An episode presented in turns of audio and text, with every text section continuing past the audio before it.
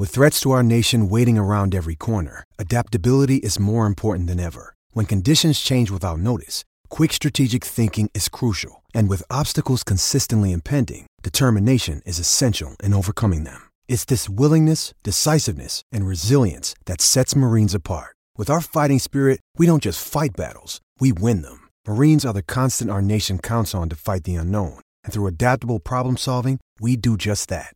Learn more at marines.com. Another day is here, and you're ready for it. What to wear? Check. Breakfast, lunch, and dinner? Check. Planning for what's next and how to save for it? That's where Bank of America can help.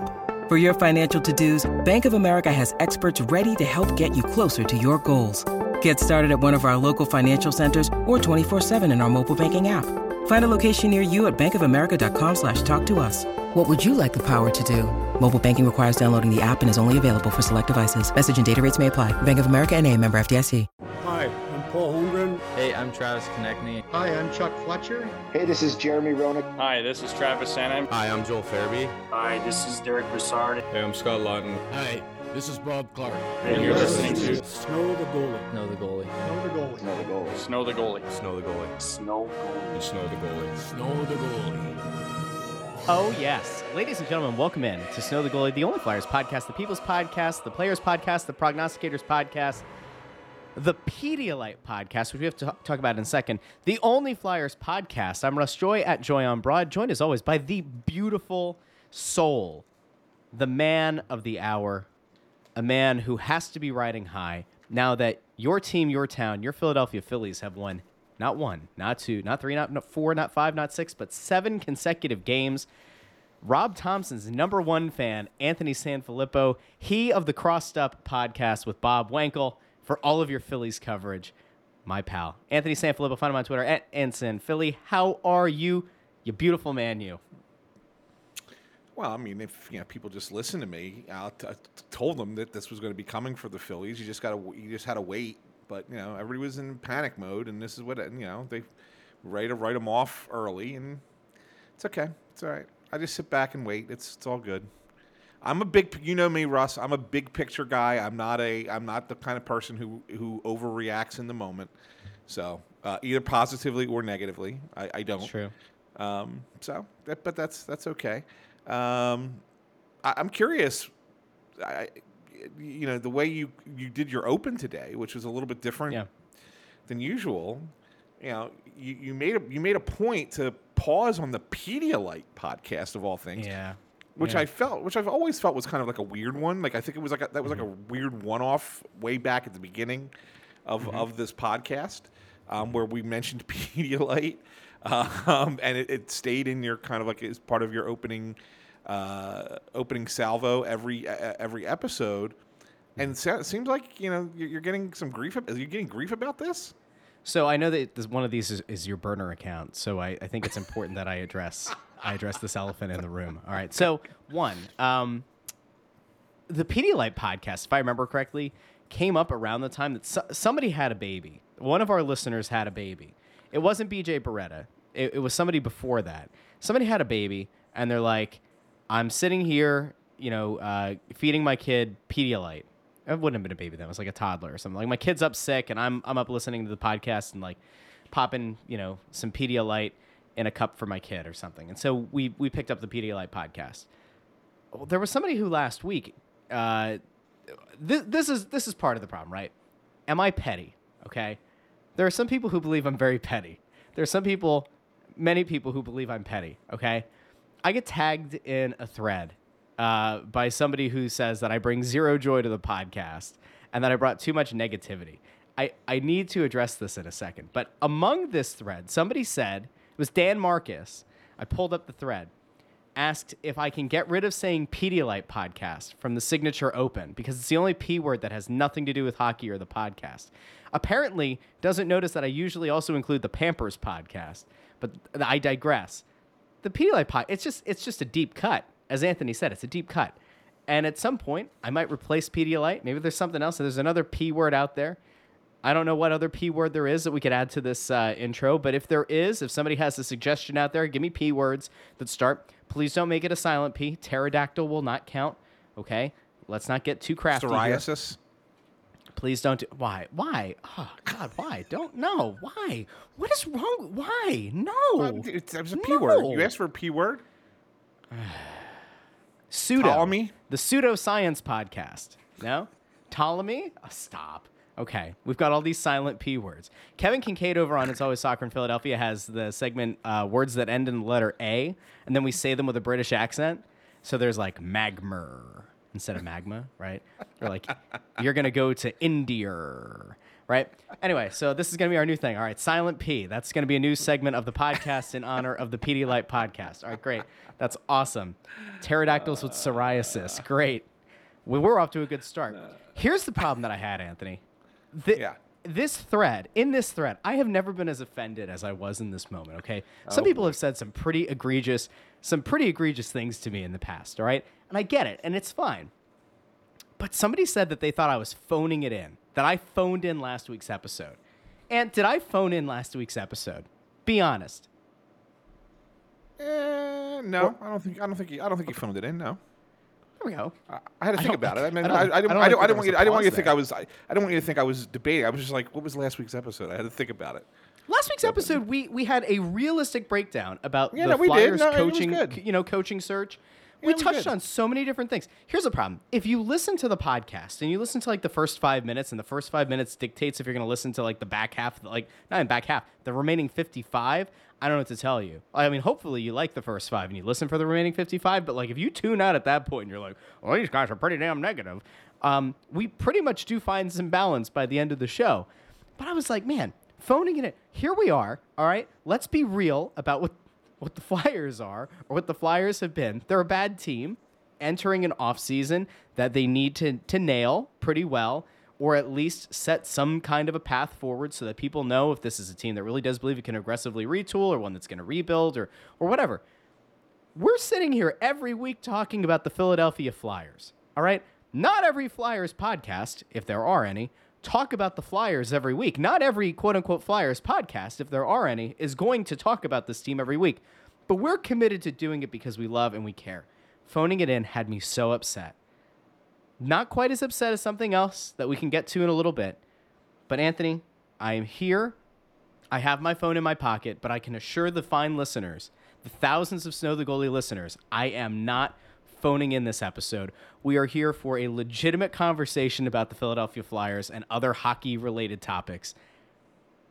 And I'm happy that I'm here with you, okay? And I'm happy that that we are here together and I'm happy that people have been tuning in to this show because for some reason people like to watch us on YouTube. I'm happy about all of it. Were you like batting your eyelashes at me? Was that just like an eye roll? What was that? That that was me cocking my head to the side because you said you were so happy to be here with me, and I was like, really? I am happy to be here with you.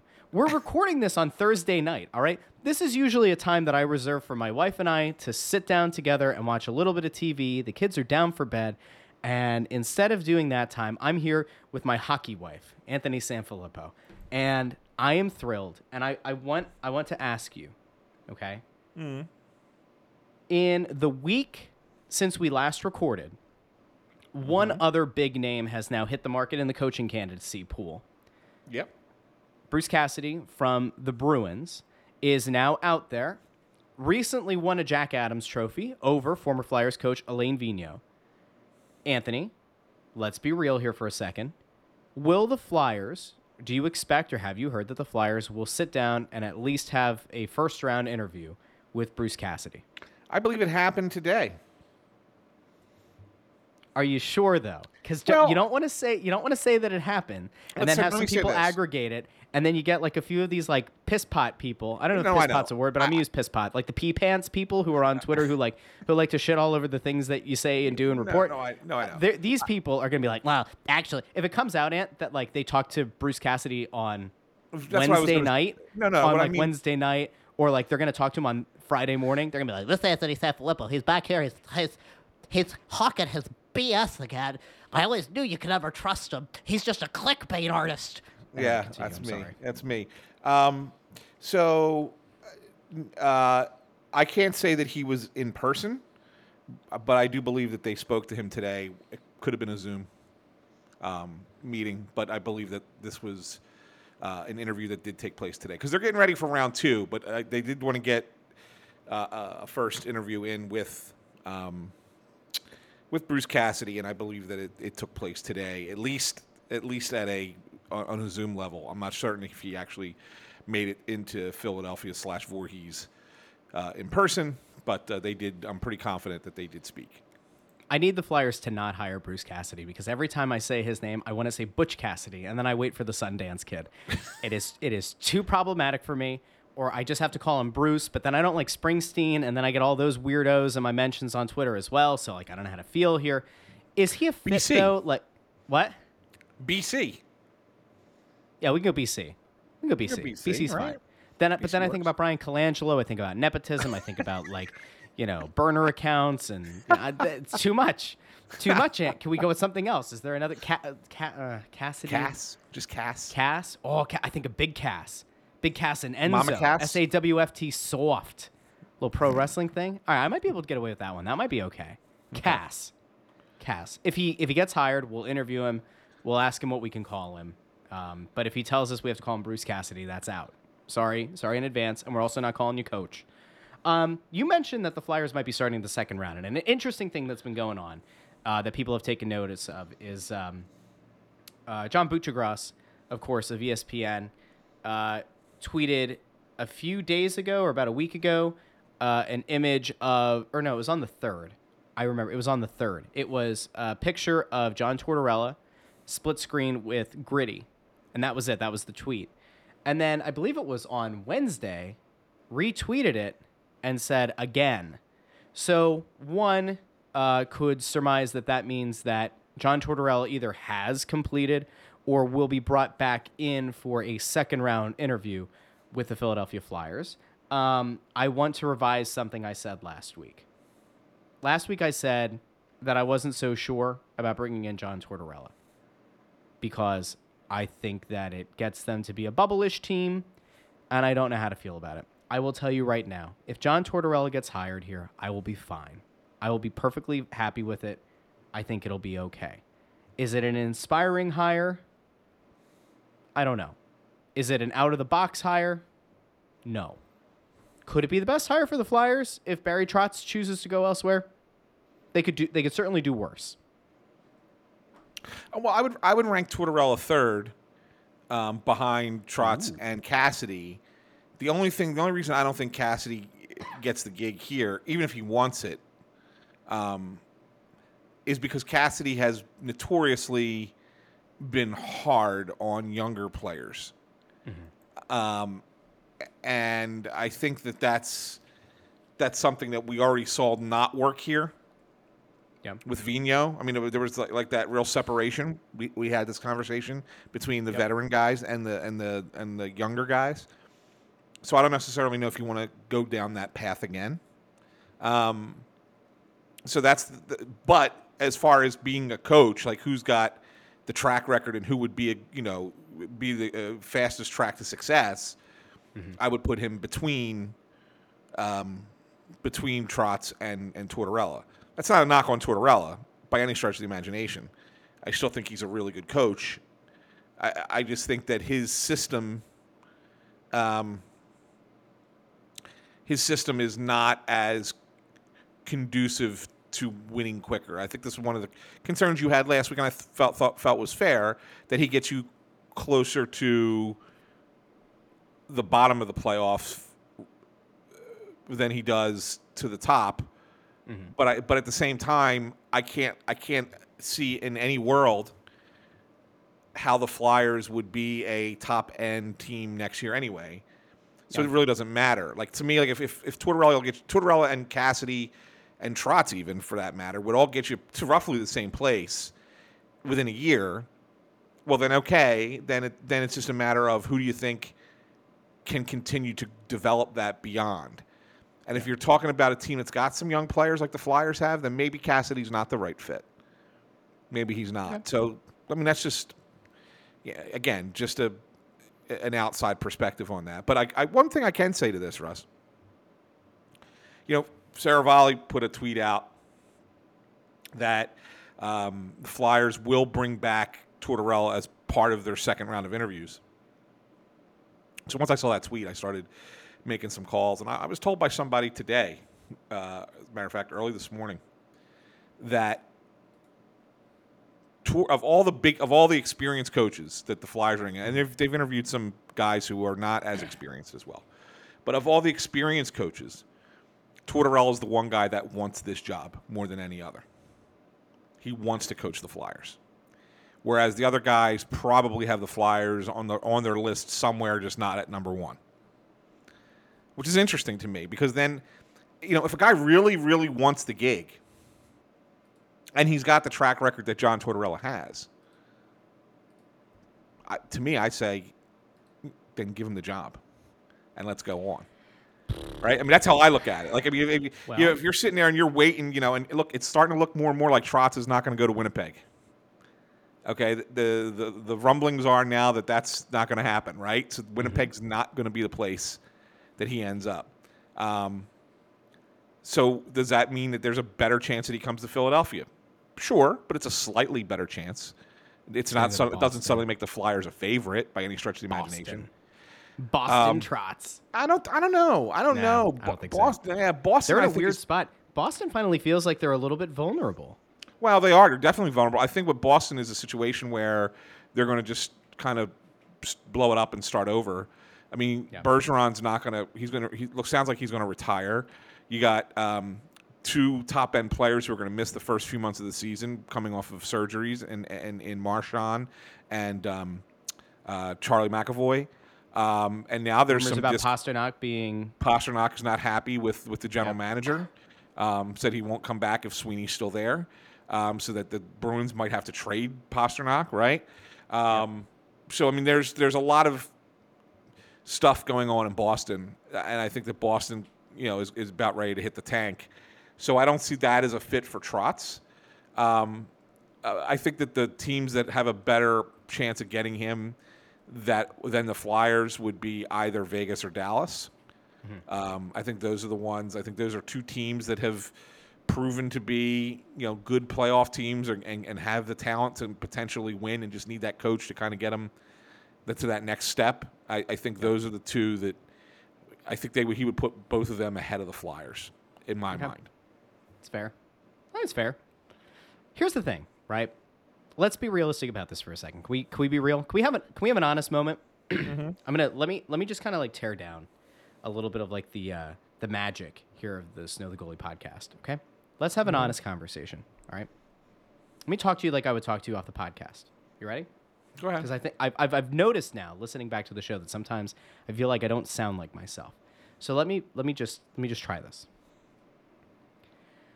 I genuinely do think that like there is a there there there's a chance that if you're John Tortorella and you actively want this job, I I'm concerned a little bit in that this job should not be the most attractive job out there. Now, the the if if the thought here is that Tortorella isn't going to be up for consideration, or he knows that he's really not in consideration for some of these other jobs, and like whatever, I I, I guess I get it. Um, maybe Tortorella just likes the idea of coaching in a city that's going to be super passionate. That like he's just going to get away with whatever he wants. Like if he says crazy shit to the press, like he's going to get away with it. If he decides that like he's going to lambaste a player publicly, that the fans are actually going to be more supportive of that than they are going to be, you know, think it's a it's a deterrent, right, uh, or detrimental. I just like I, I don't I don't know. I feel like John Tortorella at this point, it just if I'm him, I I keep the TV job. This isn't a surefire path to a Stanley Cup. And I feel like if you're at that point in your coaching career, you should be actively looking for a job that gives you a chance at winning a Stanley Cup. Now, if you're John Tortorella and you think that like this team, theoretically, this year, you know, you do whatever, you're you're kind of treading water for a bit. Maybe you're like going to go for a good, uh, like a. Uh, I, I don't think this organization's going to tank. So I, I'm going to take them out of the Bedard sweepstakes. I'm going to take them out of having a legitimate top, you know, three pick this year. If the idea is like tread water and kind of be like a, a 12th place team, an 11th place team, like that to me is a wasted year. If you think that somehow you can like turn this thing around in like two years and like by year three you're a kind of like top four team in the East, I don't know. Like is that is that good enough? You know what I mean? Like I I can't conceptualize why somebody would actively want to jump into this situation. And like I have not been a, a, a shy about my belief that like the likelihood of this thing going sideways and Chuck Fletcher being taken out of his position with the front office um, or like you know moved up so that somebody else can kind of take his spot or whatever like that that is a realistic possibility in the next two years and if that's the case you're kind of like a lame duck as a coach too because every gm wants to bring in their own coach and so i just there's so many things that like i guess being here and being in this market i look at it and i go i don't understand why somebody would want this job and at the same time it's like well tortorella's not an idiot so like there has to be something attractive about this place i just and it's not even me trying to be like a downer or being like the super negative guy because I want the team to be good. We talked about this. We want the team to be good. We want to cover a good team. We want to talk about a good team. But like they're not good. And I I don't see a path to being good.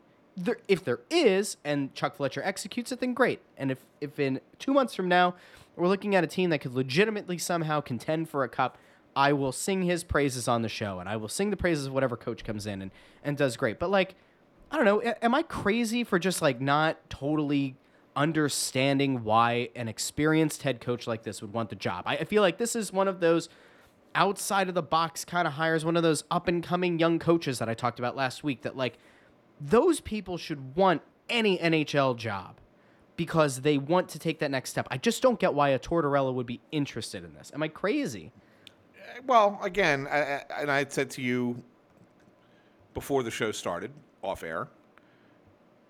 You're you're you have that perspective because you're here, and because yeah. you live with this team season in season out, and because of that, you look at it and say, this this team sucks. This team's never they've been the same team for the last 10 years. Nobody cares anymore. They're really terrible, blah blah blah blah blah. And and it's just that's cuz that's kind of what the narrative is that that it gets built in this market but it's not. I don't think the Flyers are viewed that way outside the market. I think the Flyers are looked at outside the market by people and say, "Yeah, they need to figure it out. Yeah, they need to get better." But they're still the Flyers. They're still an iconic brand. They're still outside of the original six, probably the next most iconic team in the sport of hockey in the NHL. Yeah. Um, so yeah, like that's an attractive place to be. That's an attractive team to go coach you're going to get a lot of publicity. You're going to get a lot of media. Um, you're to, you know, you're to end up on, you know, in a lot of games on television. Um, so I mean, you're to you're to get that kind of thing, and the belief is still there, uh, whether whether you want to agree with it or not, or anybody wants to agree with it or not. The the belief is still there that it is a place that players would want to play. Now I know we've had this discussion that they haven't really brought in the big name free agent to come and want to play here for, for a while, but that doesn't necessarily mean that it's not an attractive location. As a matter of fact, if you go back, there was a poll done at some point during this past season, and I forget when it was. Yeah, I, I know what you're and, and, and they were and it was asking agents like, you know, where do you recommend to your players that they go and sign? And the Flyers, I think we're still second or third um, on that list. Like this is a well respected yeah, organization from the outside. It's it's so so there's a perspective that we have that we get to see being around the team a lot more, and then there's that perspective from outside where they think it's it's got a little bit more gravitas, right? So I think that that's what it is. I mean, so if you're John Tortorella, like this is you, you could be the head coach of the Flyers. You could be the guy that brings the Flyers back to prominence. Okay. If you believe in yourself as a coach, that's an attractive thing, man. That's an attractive that, job. That part is fine, and I can kind of wrap my head around it. But like that agent poll, I put little to no anything into because if I were an agent and I represented lower end players or like middle of the pack players, and I knew that the Philadelphia Flyers liked to offer Boku bucks to middle six guys, I would also recommend my players to go to the Philadelphia Flyers. Well, I mean, that's how you can look at it, but I don't think that that's how they're thinking about it. I think when they're being asked that question, I think they're being asked what you know, what teams do you recommend your players you know, to go wh- to and like have a, a good quality of life and you know be taken care of and all that. Yeah, yes, maybe that I think that that's more the, th- the thought process. Yeah. But you know, there's like the Kevin Hayes contract, so the James eh, Van Riemsdyk contract. Sure, there are bad contracts, but every team's got them. Oh, by the way, got those contracts. by the way, yeah, I forgot to clip this for social last week, and it's fine. Um, neith- and nor did our unpaid intern, uh, who runs the uh, Snow the Goalie Twitter account.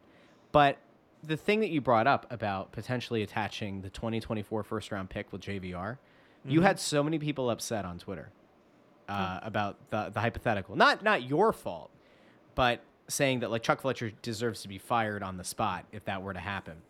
Um, I, I, you know, but I was talking with um, Anthony DeMarco and, and Jason Martinez about this, and DeMarco brings up a good point. He says, "Well, what if, what if you convince Arizona or or Seattle, let's just say, um, to take that contract, and they want that one, but you can in return get a second rounder in twenty three as part of it. Does that make does that make it worth worthwhile?" And At that point, I have, at that point, I have to think about it because um, um, you're going from having because you don't know what Florida's pick's going to be in two years. But let's say that they're still a good team, right? Yeah. So you're probably somewhere in the 25, you know, 26 twen- range. yeah, tw- at least that. Let's say right? Twen- 26. 26, 27? okay. Whatever, 26 to 32, depending on where they're at, right? So somewhere in the Yeah. bottom of the first Yep, yep. round. Okay. Um, and if you need you you're sending that out, and that's in a year that's two years down the road. It's not as good a draft as the 23 draft is, and in turn, these teams like Arizona and and um, and and uh, Seattle, who Seattle. have excess second round picks, I think I think they each have three um, in in 23. Um, they will give you one back that's probably in the neighborhood of you know in the 40s overall. Yeah. Are you willing to jump back, you know, 10, 12, 15 spots overall, but into a better draft to then get that team to take a one-year salary off of your off of your hands? I think at that point I can I can sit there and go, okay, I can do that. I can do that. I wouldn't do what I suggested last week. I would just just remind people like that that quote unquote hypothetical that I threw out there. I wouldn't do that. That just that just reeks of Chuck, right? I mean, but that's stuff that he does based off of what we saw in the past.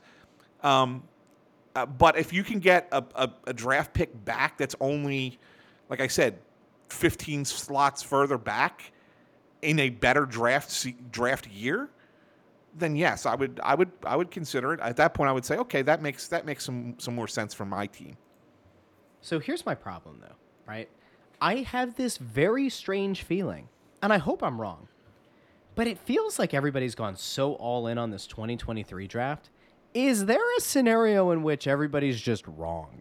That like this this isn't the deepest draft in a decade. Not in Like, hockey.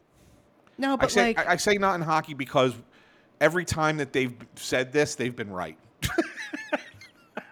it's just like, every it's, every time we've seems like- heard about it, it's been they've been spot on. it just seems like such an anomaly and like there's part of me that thinks there's like not recency bias but that there's that um the fact that like this is really the first year that scouts have been able to kind of get back in the swing of things in terms of like going and seeing international prospects and and like maybe the juices are flowing you know you're feeling a little bit frisky about your your projections for next year and then everybody starts talking and then it becomes hive mind and everybody's yelling into the same echo chamber. And i'm just concerned that we're putting so much into a second round pick in the 2023 draft being something of tremendous value when we're not even really considering that 2024 could be a good draft or that the first round of the 2024 draft could be a good I, I- I get it conceptually. I just it scares me a little bit because it, it really does feel like a lot of teams, including the Flyers, have really opted to try to put many eggs into the 2023 basket, and I just hope that it works.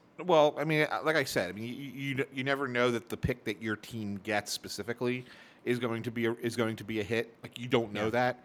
Um, but with the depth of talent that is in that draft, and believe me, they know, and that's why the 2023 picks have been so important throughout the league. They know how deep that draft is going to be. They know it's going to that a second round pick in that draft is going to be akin to the type of player you would normally get in the first round of most other drafts. That's how deep it is. That whether they get the right player or not will, will be remain to be seen. But your odds of getting that kind of player are improved if you have a pick if you have picks there, right? I mean, so that's that's what it is. It's not it's not an exact science. So you could be right in the sense that you end up with a player who's a disaster, doesn't work, right? I mean, think about it. like like, like if I said to you, That hasn't happened here. That has not happened here. It hasn't happened here recently. There's nothing. You're not speaking from experience here. well, no, so it's Not at it's- all. But no, but uh, the one I was going to give to you um, uh, is if you go back to the 2003 draft, which was the one that the Flyers had Carter and Richards, right? And every first round player that was drafted um, played uh, at least 200 games, I think, in the NHL, except for two. Okay. Uh, the th- number 30 overall pick was the last pick of the first round by St. Louis. Guy by the name of Sean Bell only played 20 games. But think about it. If you're the Rangers, right? New York Rangers, they had the 12th pick in that draft. And the guy that they drafted was Hugh Jessiman, played two games in the NHL. Sucks. Right? But but you know, the guy right after them was Dustin was Dustin Brown, who won three Stan- Stanley Cups with the Kings.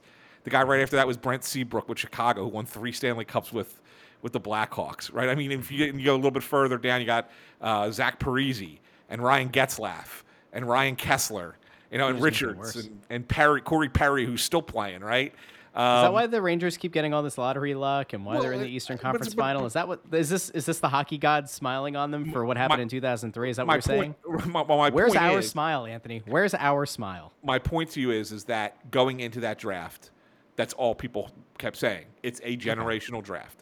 These are going to. This is how deep this draft is going to be. And if you look into that, even into the second round, you find guys who had a thousand games in the NHL. I mean, uh, like I think there's like six with over 600. I mean, it's it's it's really deep draft, and it's just a matter of do you get the right guy? And so I would I would venture to say when you look at that draft and you you go through and say, yeah, they're happy. This team was happy. This team was happy, but there's probably like five or six that weren't. You know, Pittsburgh took Fleury. They were happy. Carolina, Eric Staal, happy. Florida took Nathan Horton. Was a good player. Didn't really make a difference. I guess it was kind of like a, a wash. Third overall, maybe I don't know. Columbus took Zherdev. Not a good player. Played a while, but not a good player. That was a miss. So the Zherdev we had?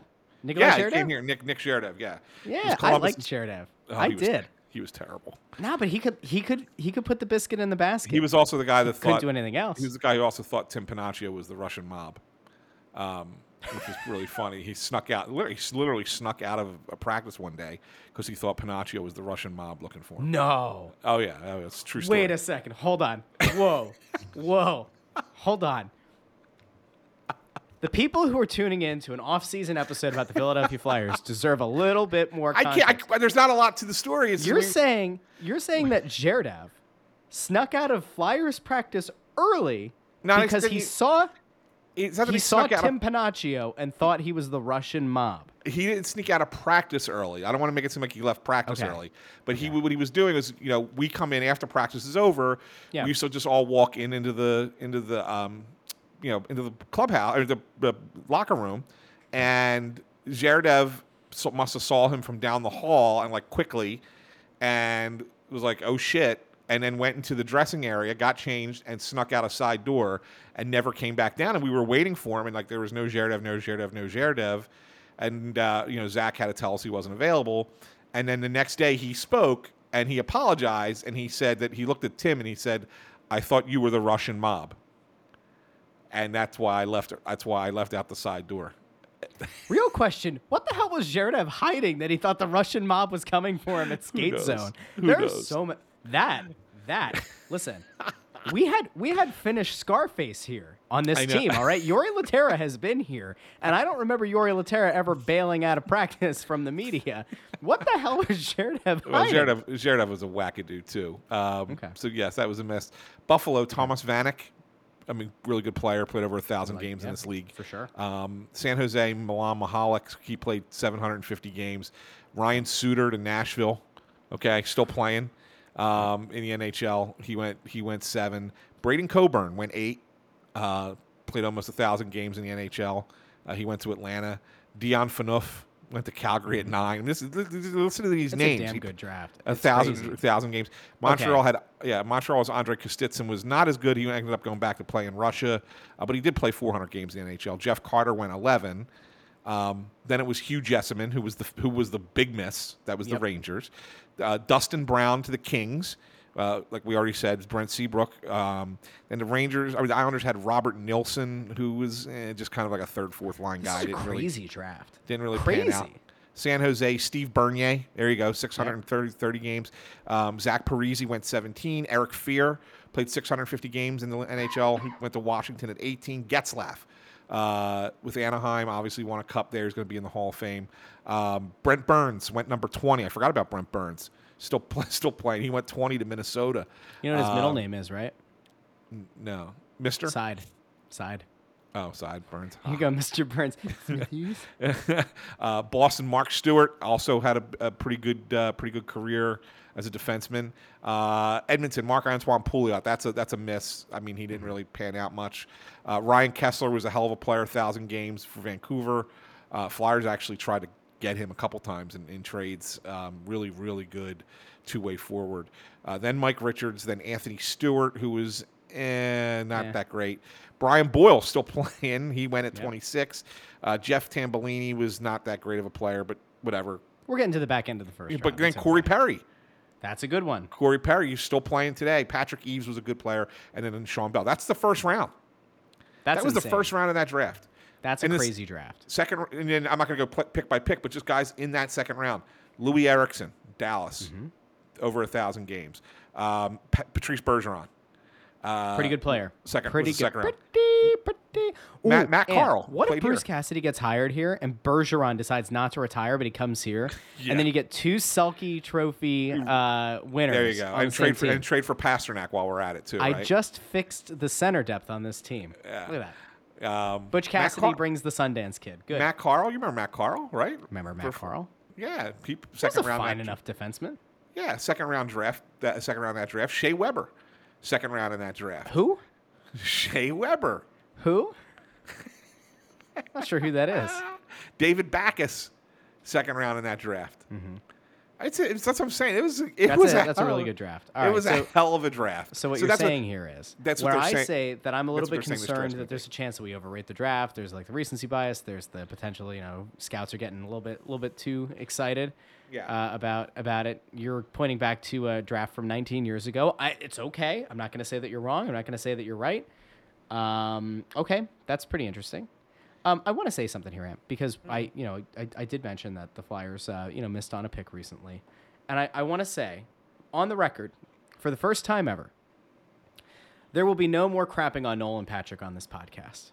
No more. Oh, re- I'm not going to let you do it anymore. I know that you've been Mr. Negativity on Nolan Patrick. I have always, uh, you know, tried to give the guy the benefit of the doubt. There was a, um, uh, I saw Carchidi linked back to somebody from Vegas Hockey Now who wrote about Nolan Patrick and the the rough season he had, like 25 Yeah, I games re- playing I read it. it in and out of the lineup, all all that stuff. Okay. Here's the thing. Uh, I, I do I feel bad for the guy. I think anybody I think anybody who has a heart should feel bad for a player who who doesn't fail because they're bad at the sport, but cannot gain their footing because they can't stay healthy. And that's a shame. And it, it- what what compounds it obviously is that the other three people who were drafted in that top four have all been all stars. Um, two of them were available to the Flyers. Uh, and we, we talked about that. And despite the fact that we talked about that years ago and have talked about it ever since, there are still people on Twitter who say, well, did anybody else report this thing? And we've had some people who like, have gone back and kind of co opted history and made it seem as though they had been reporting it in the moment. It's fine. We won't be upset. But uh, it, it looks worse because there wasn't another miss in the top four.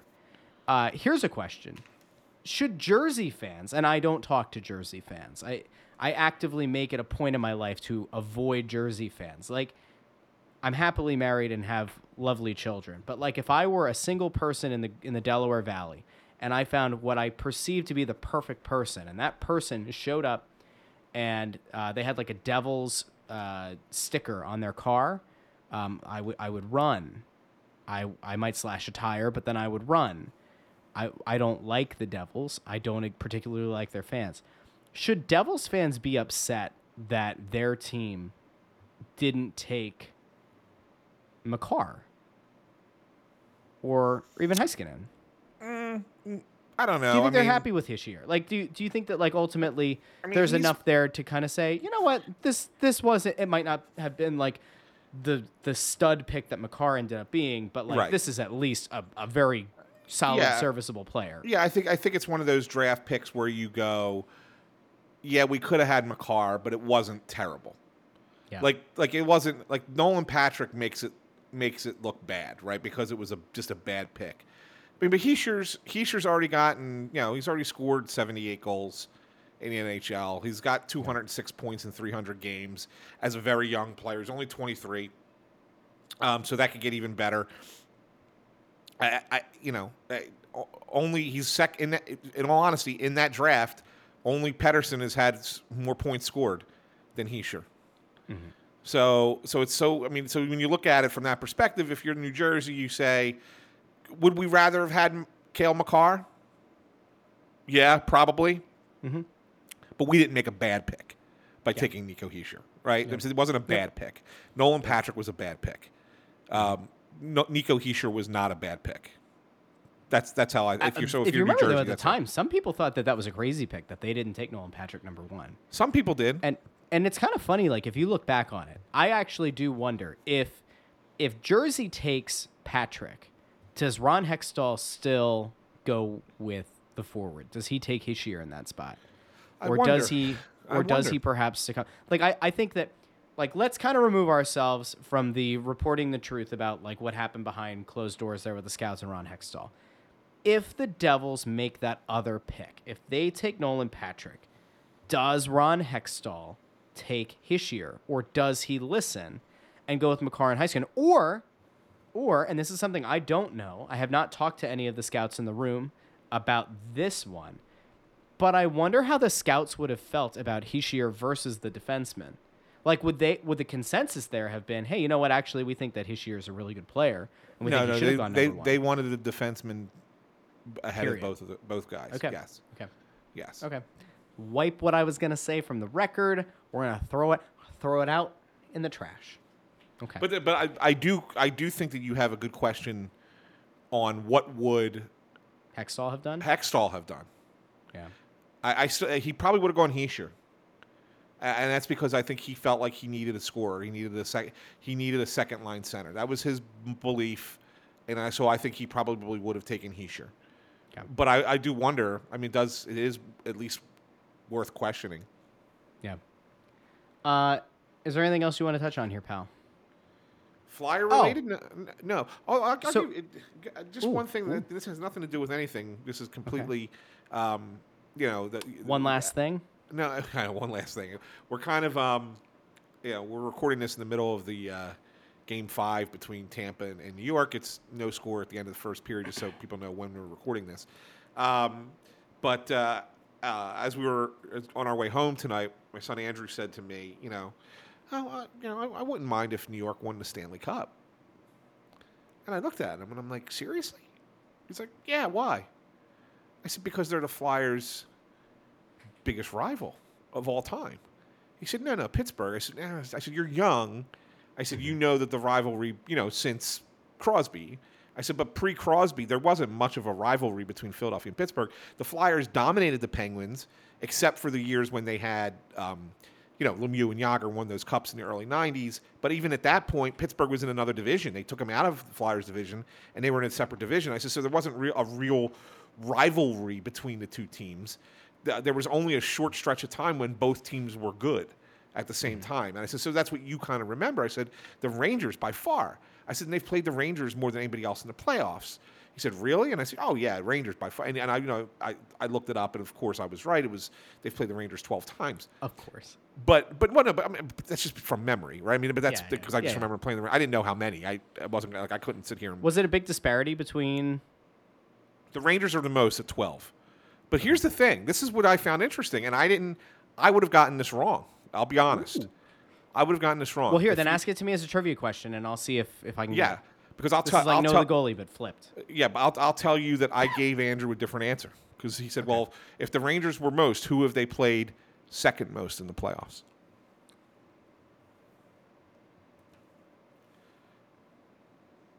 Well, I had one come to, to mind, but I think it's wrong. Is it a is it a Midwest town? A Midwest town? No. Well, It's who an- are you it's thinking? An East, it's an East Coast team. Who are you thinking? I'm not going to tell you because I'll embarrass myself. Well, no, I mean, but th- think about it. I mean, you gotta, you gotta. They've always been in the Eastern Conference. Re- well, at the very Well, beginning of their of the of their, they were they were called the Western Conference, but it was all the Yeah. expansion teams. Uh, but we're Western Division. But I mean, they've always been, for the most part, in the East. So you're going to be playing team. More likely, you're going to be playing teams from the East in the playoffs. Yeah. Yeah, I'm not going to venture a guess then. My what I was Well, going to got- say was I was I was thinking I was thinking of I was thinking of teams that have done well in the past, and you have to remember that I'm a young person, so uh, there is I, mean, a total. I don't think that, I don't think that there's a there's a harm in making a guess. I mean, you could make a guess. I would have said Detroit because Detroit had a lot of really good teams, and I could have seen the They've only Flyers running into them, played and maybe in the remember- decades the decades before I was on this earth. You got to remember, Detroit was a Western Conference team. Yeah. They only played them the one time in the finals in '97, Yeah. And it, so they've only been in the East more recently, right? So it's going to be a bad guess. well, it's, it's okay. I mean, at least Is it at northeast? Is it nor- Is it a northeast team? Yeah, It's not the Islanders. not They played the Devils in the playoffs quite a bit, didn't they? So they But played the Devils. They've played the Devils six times. Six times. Well, technically, well, technically five. Uh, Okay. One of them was the Colorado Rockies, who was the Devils before they Okay. were the, the Devils. Okay. Uh, but that makes six. Um, but yes, It's so not it's the not them. Islanders. It's not the Devils. The Islanders, uh, they've played four times in the playoffs. Okay. Playing along at home. Um. Boston. Boston, they've played six times in the playoffs. That's not a bad guess. Is it a Canadian team? It's not, and that's where my mistake was. I said Were you, Montreal. were you, gonna, s- you were gonna say Montreal. That's what I said okay, said that Montreal. They would've played made sense. Montreal seven times in the playoffs. Who the Um, hell have they played the second? Uh, It's I know, right? well, it's not Pittsburgh. All right, so it's not Pittsburgh. It's not Pittsburgh, Jersey. Pittsburgh, Pittsburgh seven. So It's- Pittsburgh and it's- Montreal are third with Okay, seven. it's each. not the Islanders. No, It, it can't be the Hurricanes. they've never played Hartford wa- or Carolina in the playoffs. Uh, who am I missing? Somebody's screaming right now. Russ is a fraud. Uh, I don't know. Who am I missing? Well, the one th- the one that I thought you would have guessed that you haven't guessed and is also wrong would be Washington. No, I wouldn't have picked Washington. They've played them five times in the playoffs. So you could have you could have at least gone that that No. route, right? All right, go ahead. The answer, with nine matchups in the playoffs in, in their history, the Buffalo Sabres. Wow. I know. Wow.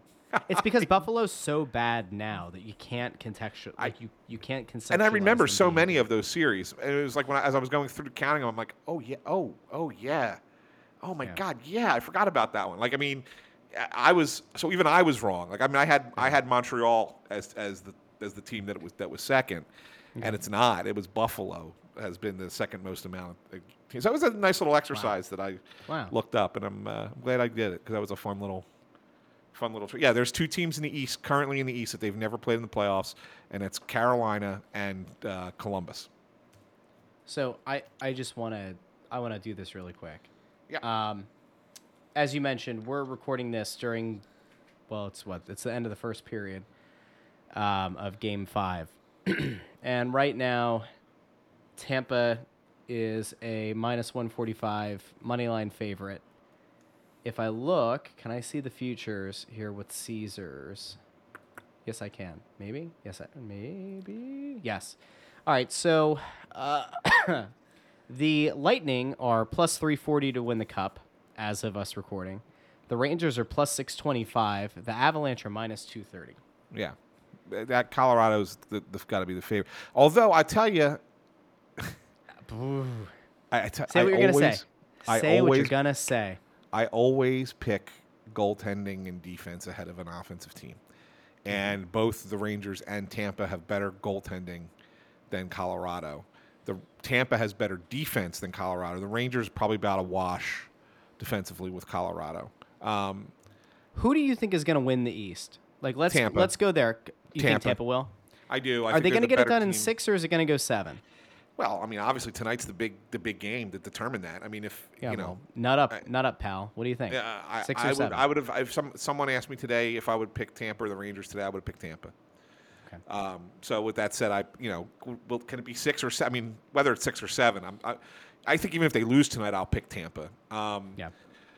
but I'm not certain that a bang. See, this, here's the thing. I, so going into a final, you'd say, well, Tampa's Vasilevskiy's far superior goalie.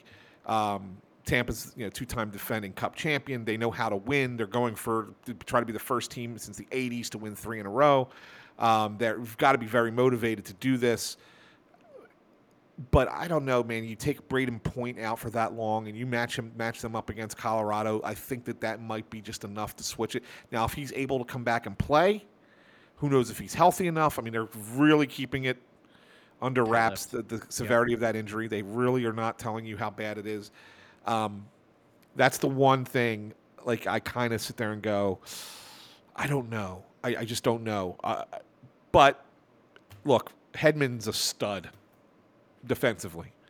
He's and he plays 30 minutes a night, and you're not scoring when he's on the ice. And that's I don't care who you are. He's that good of a of a player. Um, and like I said, with Vasilevskiy in goal, I I, I still got to go Tampa. I still got to go Tampa. And you know, and I think that that I think they're a good bet. Uh, What would you say was plus 360? Plus three forty. Plus 3 that's a, that's a good bet, man. That's good odds. Yep. That's So- good odds. I would still go I would I would take Tampa right now with that with those odds. So we now we now come to the part of the program where I once again try to clear the air and and pull a bunch of whiny people's collective heads from their keisters. We come back to the tweet that I put out two weeks ago about if you had the chance to pick the Florida Panthers or the Colorado Avalanche.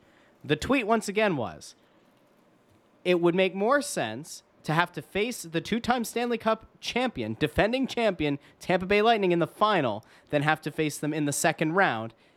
And what you just said is you think that Tampa could very well win the Stanley Cup. And this is where I come back to once again. The point all along, the point of the tweet that people are still upset about is that a smart hockey decision would have been to go with the Colorado Avalanche.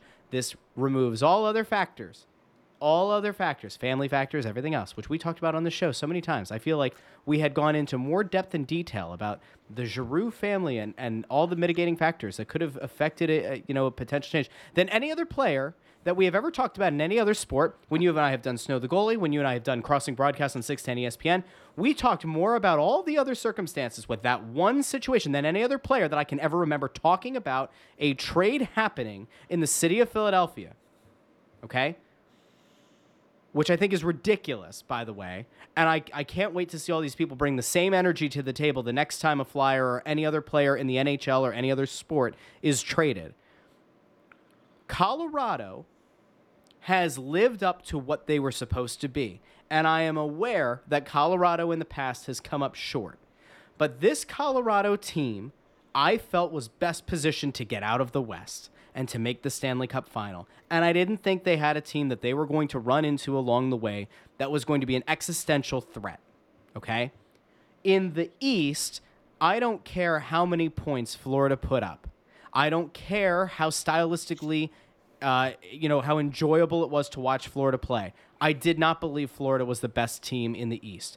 Just because you have the most points does not mean that you are necessarily the best team in the league or the best team in the conference. And it played out.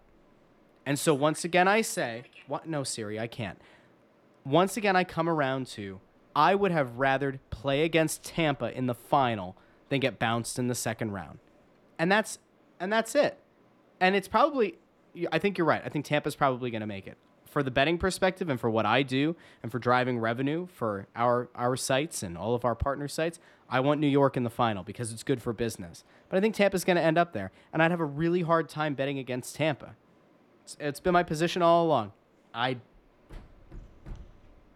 if New York makes it, I'll eat my words and I'll say the hell with it. But So, uh, so my response again, and I'm going to add to it. I'm going to say I'm going to give a similar response to last week, but I'm going to give you a little bit more.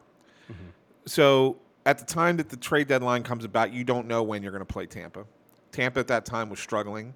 They were falling backwards. There was even a point where they slipped into a wild card spot. Uh, Boston had passed them uh, in the standings, and so there was a chance that Tampa wasn't even going to be in the same division with you. That Tampa would have ended up in the Metro uh, with playing Carolina in the first round. So you, you- didn't know where Tampa was going to be. So it was kind of hard to really kind of dictate your decision on that. Um, secondly, Colorado, while you say they had an easier path, and, and I don't disagree with that, the West was a little bit more top heavy the fact of the matter is, is they did get a little lucky here, which you always need. Even good teams need luck, um, and they got lucky in the sense that Binnington was playing great goal for the Blues, and gets knocked out, and then Colorado has a much easier time winning that second round series against a St. Louis team that was poised to to upset them, and then contrarily, and then secondarily. Um, Edmonton upsets Calgary, so you don't have to play the better defensive team and better goaltending team. And it was basically a walkover for Colorado because Edmonton stinks. Okay, Yeah. um, I, I say it repeatedly. This Ed- Edmonton, like Toronto, will never win until they have defense and goaltending. You can get all the goal scorers you want. You're not winning in the playoffs. It keeps happening to both of those teams. They don't understand why, and it's it's, it's kind of stupid. So so Colorado did get a little a little bit lucky, but I mean I, I can see what your point is that they had a, certainly had an easier path to the final than Florida did because not just Tampa, but there were other teams in the East that were really good that that, that could have been. I mean, if Florida ran up against this Rangers team, they would have had a hard time beating this Rangers team too. I mean, obviously the Rangers are playing great hockey, right? But here's the thing that I didn't say last week. oh boy. if Claude Giroux would have gone to Colorado, there's pretty much a zero chance in hell he would have re-signed there next year, Mm-hmm. just because of their financial situation. He wants to re-sign in Florida, and Barry Zito said he wants to find a way to keep Claude Giroux in Florida. So when you look at it, not just in the vacuum of this season, but in the, looking at it and saying, okay, over the course of the next this season plus maybe the next two to three, where do I have the best chance of finally winning a Stanley Cup? Florida probably gives you the best odds long term, and oh, uh, o- lo- over multiple years. And so if it's if if you're looking at it in your in your vacuum, then maybe yes, you could be correct. But if you're Claude Giroux and looking at it and saying, okay, I think I want to go there and then I'll stay there, even if we don't win it, win the cup this year, I think then that's the better choice for him. I don't disagree. Once again, I come back to it was a vacuum. It was a hockey tweet about a hockey decision. And that's it. That's it. I don't give a shit about any of the other stuff. I don't care. I don't care. I don't care. Again, like I don't care. The the whole the whole argument, the argument's right. There is no disputing the argument. In a vacuum, a hockey move for the rest of this year, Colorado was the best choice. They have made it to the Stanley Cup final. They will probably play Tampa. God knows what'll happen. They might still lose there. And then ultimately, I guess none of it matters. But man, like all this other shit that like keeps coming up, this is what drives me nuts. It's like, well, you know, you think about the the next couple of years and you think about the family situation. No, no, no, no, no. No, no, no, no, no. Whoa. Whoa. Whoa. Yes, I understand that. The human element's very important. I have a family. If I were making a big decision like that, family would be probably the biggest part of it, right? But again, when we analyze hockey from a hockey perspective and say, where is the guy's best chance to win? I don't think there's disputing that Colorado was the best pick. All the other factors figured in, Florida was the best decision for him. He made the best call for him and his family. I don't fault him for that. I don't give a shit either way. The Flyers got something for their captain. And there was a chance that if he decided to get very petty, he could have said, facilitate the trade or don't, and I'm just going to sit here and I'm going to leave in the offseason and you get nothing for him. So, like, I don't care. I don't care. I hope he's happy. I hope that his family's happy. I hope he finds success with Florida or with like Ottawa if he goes home. I don't give a shit. But I have to say, Ant, this is the thing that drives me nuts. I don't remember there ever being a situation like this where so many people have whined incessantly about all of the other factors. This person earned their no movement, and this person earned their no trade, and this person this and this and that, and there you don't know their families. I don't give a shit. I don't. I don't. And I don't think anybody else should either. Players are ultimately going to, and the NHL is behind the, the curve in this. They're not quite there yet, but player empowerment in multiple leagues is getting to be more and more toxic, or is getting to be more of a, of a concern for owners. It's eventually going to happen in hockey. Ultimately, I don't care. These players are going to go where they want to go, or they're going to try to force their way to where they want to force. And more power to them. If that's the way that they get to kind of balance the scales in their favor versus like what the owners get to do and have exponentially, you know, more control, fine but I just find the whole thing so damn exhausting. And again, I hope that the next time a flyer is traded or a player in this league is traded, that everybody shows up with the same energy about the, well, what about this? And what about that? And what about this? The next time a guy gets dealt, and I don't care if it's a good player, right? Like if if James Van Riemsdyk gets traded, okay? And people are, you know, celebrating out in the streets that, oh, the Flyers got off that $7 million contract, that horrible albatross. I hope all those people who have been bitching and moaning for months about what about Claude Giroux's family? What about this? I hope those people do a little bit of research, and I hope those people find out is James Van Riemsdyk going to be happy in Arizona or in Seattle? Is his family going to be happy moving across the country? Is that best for them? Because if not, don't come at me with your like virtue signaling bullshit about like this guy, this guy, this guy. Do it for everybody. Do it for every player. If we're going to do that, if you're going to do that, because I'm not, if you're going to do that, if you're listening, or if you've been like all, you know, wishy washy, have the same energy for every player that gets dealt. Otherwise, you are a whining problem. That's it. That's it. So if you want to leave a five star review, Yeah. Leave a five star. Tell me I'm an asshole, but do it with a five star review. If you do a one star review or two or three or four, I'm not reading it on the show. But five stars, you can tell me why I'm wrong. You can tell me how I'm like heartless and I'm like the Antichrist or something. Like you can certainly do that. But leave a five star review. We'll read it on next week's show. I don't mean to be rude. Like I, I genuinely don't. I just think that like the energy around it was just so strange from the get go. And and I honestly, you you've covered this team for 20 years. You've been uh, around many more teams than I have. Do you remember there ever being a situation like this? That and I know that social media fans the Flames. Like I, I get that like we can't get a fair measure on like the 80s or the 90s how this would have played out. But like am did this ha- did this happen with Lindros? yeah, I mean Lindros was the Lindros is the only comparator, and it's not even the same kind of situation. It's still kind of comparing apples to oranges. I mean, Yeah. People people cared where he was going, uh, and like I can still remember when the Flyers ended up trading him to New York. It was like, oh my God, you're trading him to the Rangers of all places. I can't believe you're trading him to the Rangers. Um, uh, and there was a lot of up, you know upset fans at that time. Um, but there were t- there were sides. People really like dug in. There were people who took sides with the team. There were people who took sides with Lindros. Um, so it was it was a real it was a real it was different kind of scenario back then. I could only imagine what that would have been like in a social media generation. Sure. It would have been insanity. It would have been absolute insanity at, in, in at that time. But that's really the only other one flyer related anyway. I mean I I mean I can't think of anybody from I can't think of the the Phillies. Even Well, when the they Phil- you gotta remember, so the when they Phillies- when they dealt when they dealt like Utley and Rollins. Nah, I mean that, like, those, it- those guys, but those guys had already won. Got to remember those guys won. So if you want to go, bef- you got to go before them. Um, so I would, I would go back to like Scott Rolen, um, who didn't want to play here anymore. He kind of, kind of forced his way out. and he was saying Iverson. uh, Iverson well, I- didn't win, but like they they traded him to Denver, and that was kind of whatever. Yeah, I mean- I mean, he you could can kind of go Schilling. with some of the fans. Schilling, Barkley. Um, Sorry. there weren't really trades back in the day in football. They just didn't happen. They, they, they happen a lot more now than they did. They just People were upset when like T.O. did his thing and like ultimately forced his way out of town. But like I don't think that's like that's what I'm saying. Like I just don't remember this ever being and, and maybe it's because the guy was the captain for so long and like people my age who happen to use social media, like that was the guy. Like we watched him as he came up as a younger player and there was all this kind of hope and like he was the best player on this team for a decade and all that.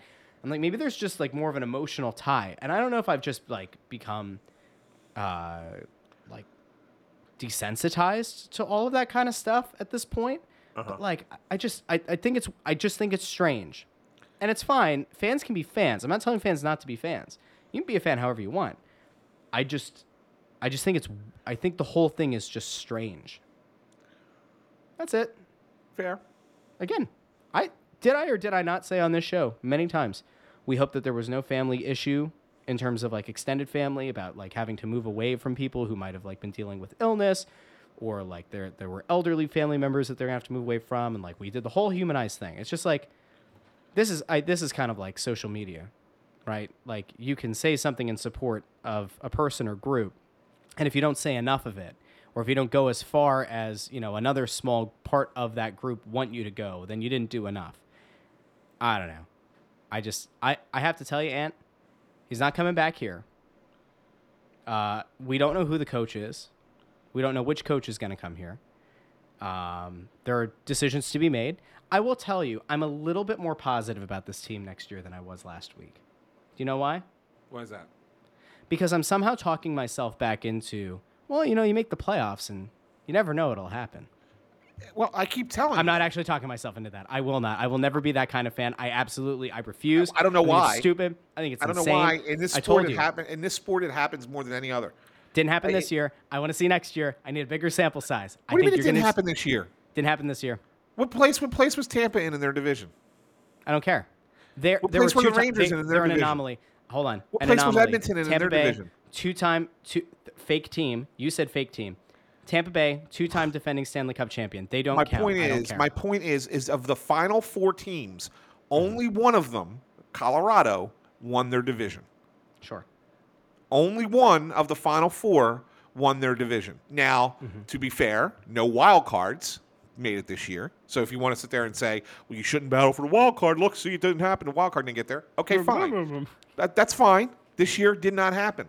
But you did have two third place teams from their division get to the final four, meaning they beat the second place team and the first place team in their division in the playoffs to get to the final four. It, it, I come back to star. I come back to star driven. I, I I wonder if what we're starting to see is a push toward the star driven league. I don't think you'll get that. I'll tell you why you're seeing that. Why you're seeing that, and, and, Dude, you're not do, wrong. Please do. This is listen. This is a good. This is a good like hour into the show conversation. I'm glad we got here. Go ahead. No, no, no. You're, you're not wrong because you're see, the reason you're seeing it is because the league has had a flat cap for mm-hmm. for four years now, because the cap doesn't keep going up. So teams are having a hard time building beneath the stars, right? So at this point, the stars have to dictate what's happening.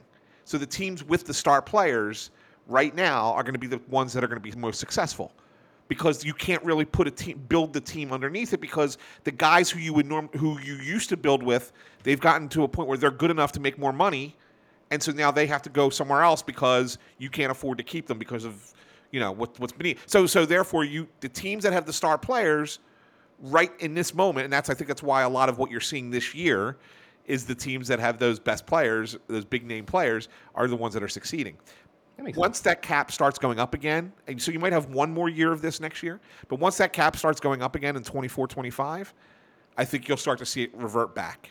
Hockey will never be the NH will never be the NBA. It's not a, it's it's it's too much it's ingrained in these kids from too young of an age at how much team matters mm-hmm. over individual that you will never see the individual dictate wh- who's you know oh we're going to put together a dream team we're going to put together a super team. It won't happen in hockey just because from such a young age they are taught that the team comes first and then the individual comes second. I i think that you're right in well, this yeah, moment. Toronto, Toronto's not a good one because they had two that they had drafted. And, yeah I, I, it just doesn't have i mean tavares was the only guy that they brought in yeah, but that but he's what I'm saying is he was the only free agent. The other two were drafted and and, and theoretically like developed by the the team. Yeah. So it doesn't work there. Yeah, uh, Yeah. it's fair. It's fair. Here's same the thing with edmonton same Here's- thing with colorado i mean all those guys were all drafted here's the problem with me, you know, being me being me, and, and some people say I'm a troll. Uh, this year we could write off as an anomaly if it reverts back to the mean next year. Well, I But if said there might be next one there might be one more year like this I I know, you, said. I know you said that, but that's Yeah. why. See, that's good for somebody like me because if it happens again, then it goes from anomaly to a small sample size. And if it happens again, then we've got proof of concept. So we're already a third of the way there. and in a few years, I can look back and say, "Hey, Anthony, I was right." Or if I'm wrong, uh, I'll just never mention it again. Never mention So there's again. always that. There's always that. People are gonna have to like mark this, and they're gonna have to like mine it in two years, like when we're not on Twitter and we're on like some other weird social media platform trying to promote the show. It'll be fine. All right. Hey, I said to you, what did I say to you? I want I want you to pull back the curtain. What did I say to you when I proposed doing a show on Thursday night? What did I what did I say? You just wanted to do 20 minutes to get something up. Because I like the idea of consistency, and we always get. We always like get that idea. messages on Facebook and Twitter and Instagram if we don't put a show out. Where's Snow the goalie? That's not BS. And and again, we greatly appreciate the thousands of people who listen to the show every week. I think it's great. I love it. Absolutely love it. We are I think you and I from where we built this thing from nothing to that. We didn't like inherit a, a listener base from a, like another show or from like other people. And that's not a shot, by the way. Like that that happens in All the time. sports podcasts. It happens in regular podcasts. I go to like my one of my favorite podcasts, Reply All, is about to like stop or cease or something. They had like a there's a whole thing like a year ago or two years ago, like a big scandal thing, and they they removed one of the co-hosts who's now doing another podcast, which is actually really good, Crypto Island, very good. Um, but like you you you can have a scenario where like you inherit a listener base that was built on the backs of other people, and like that's good, and like that can be good for you if you can maintain that.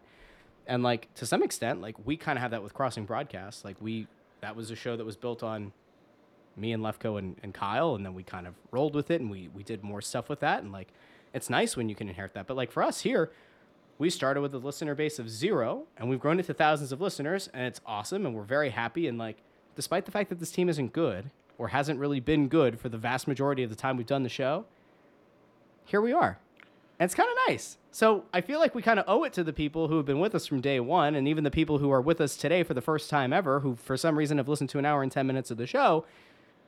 We kind of owe it to them to put out a show and look at it. Instead of it being 20 minutes we've done over an hour. There's some solid hockey conversation in there. There's a little bit of sensationalist nonsense from you, and uh,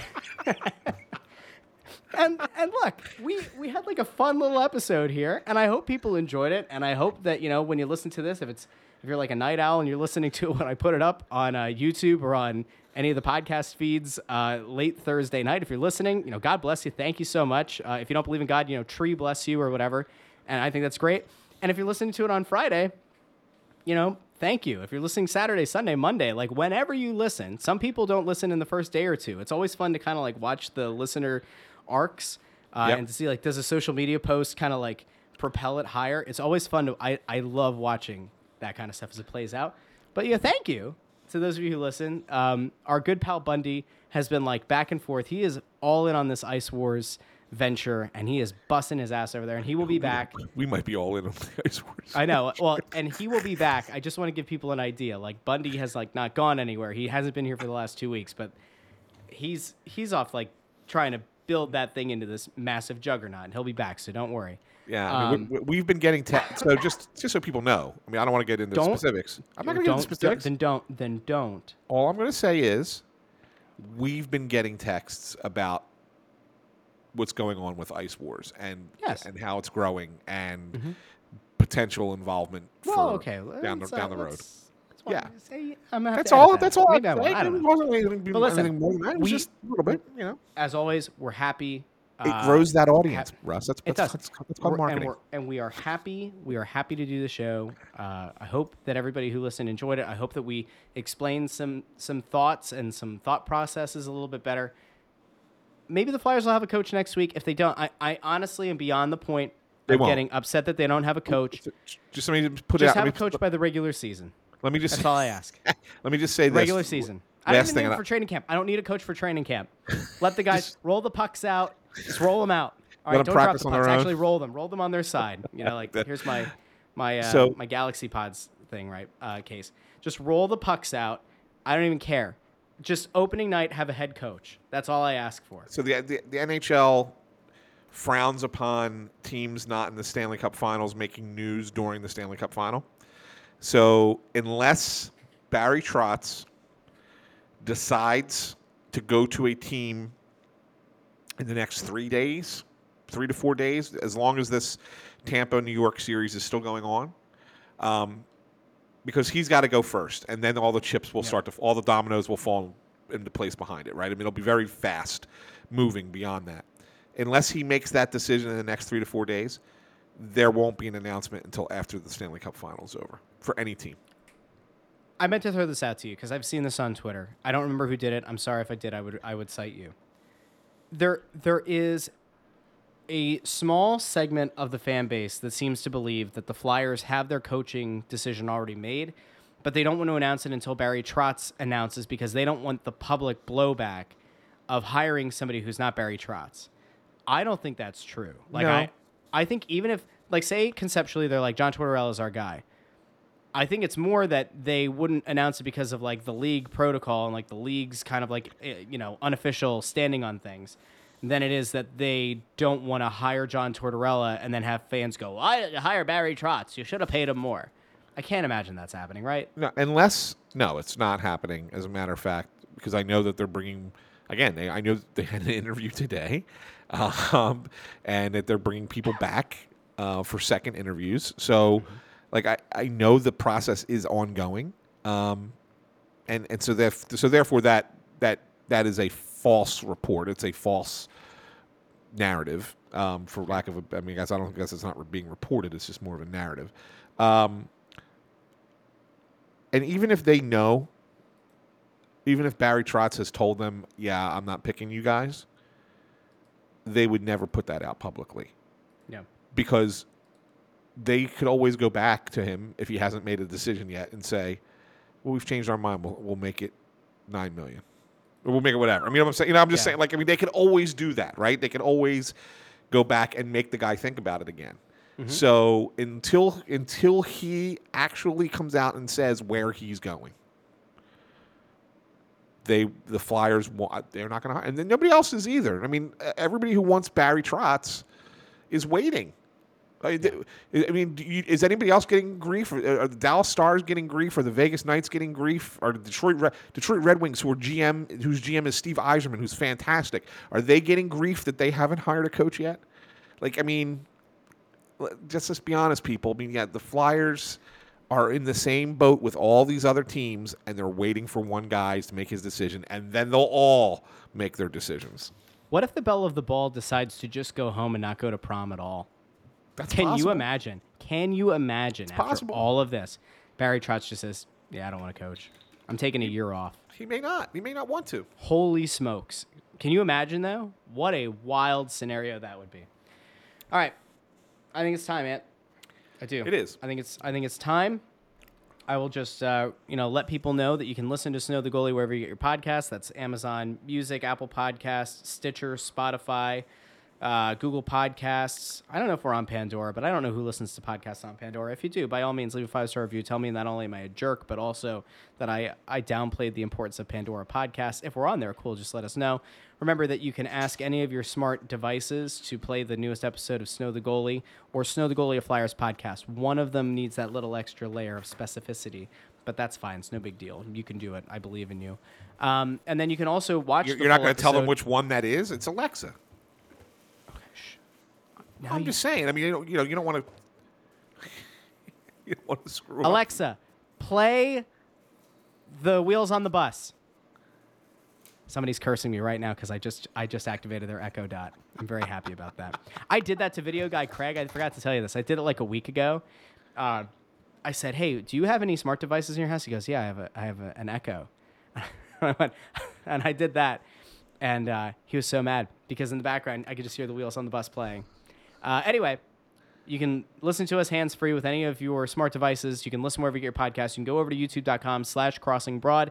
There's a, uh, a whole playlist of every episode in the last month or two um, of Snow the Goalie. Also, interviews that we've done in the past with former players and coaches and executives. You can go back and kind of like dive into that archive if you so choose. There are, if you're really bored, if for some reason you're you're bored and you decide to go back and like mine all the good and bad takes we've had over the last like four years, three years, however many years it's been for, uh, you can go back and you can find some other interviews that we've done that didn't make the YouTube cut. Jordan Weal, who had the funniest story about his favorite um, hockey arena to play in. That one will live in infamy. The Dale Weise interview that led to him getting cut the next day, that is uh, in the archive in the podcast feed as well. So um, go listen there, watch the show. You can It's actually follow been us. more. It's been more than four years, Russ. no, we, we started. started. in we started 18. in March of eighteen.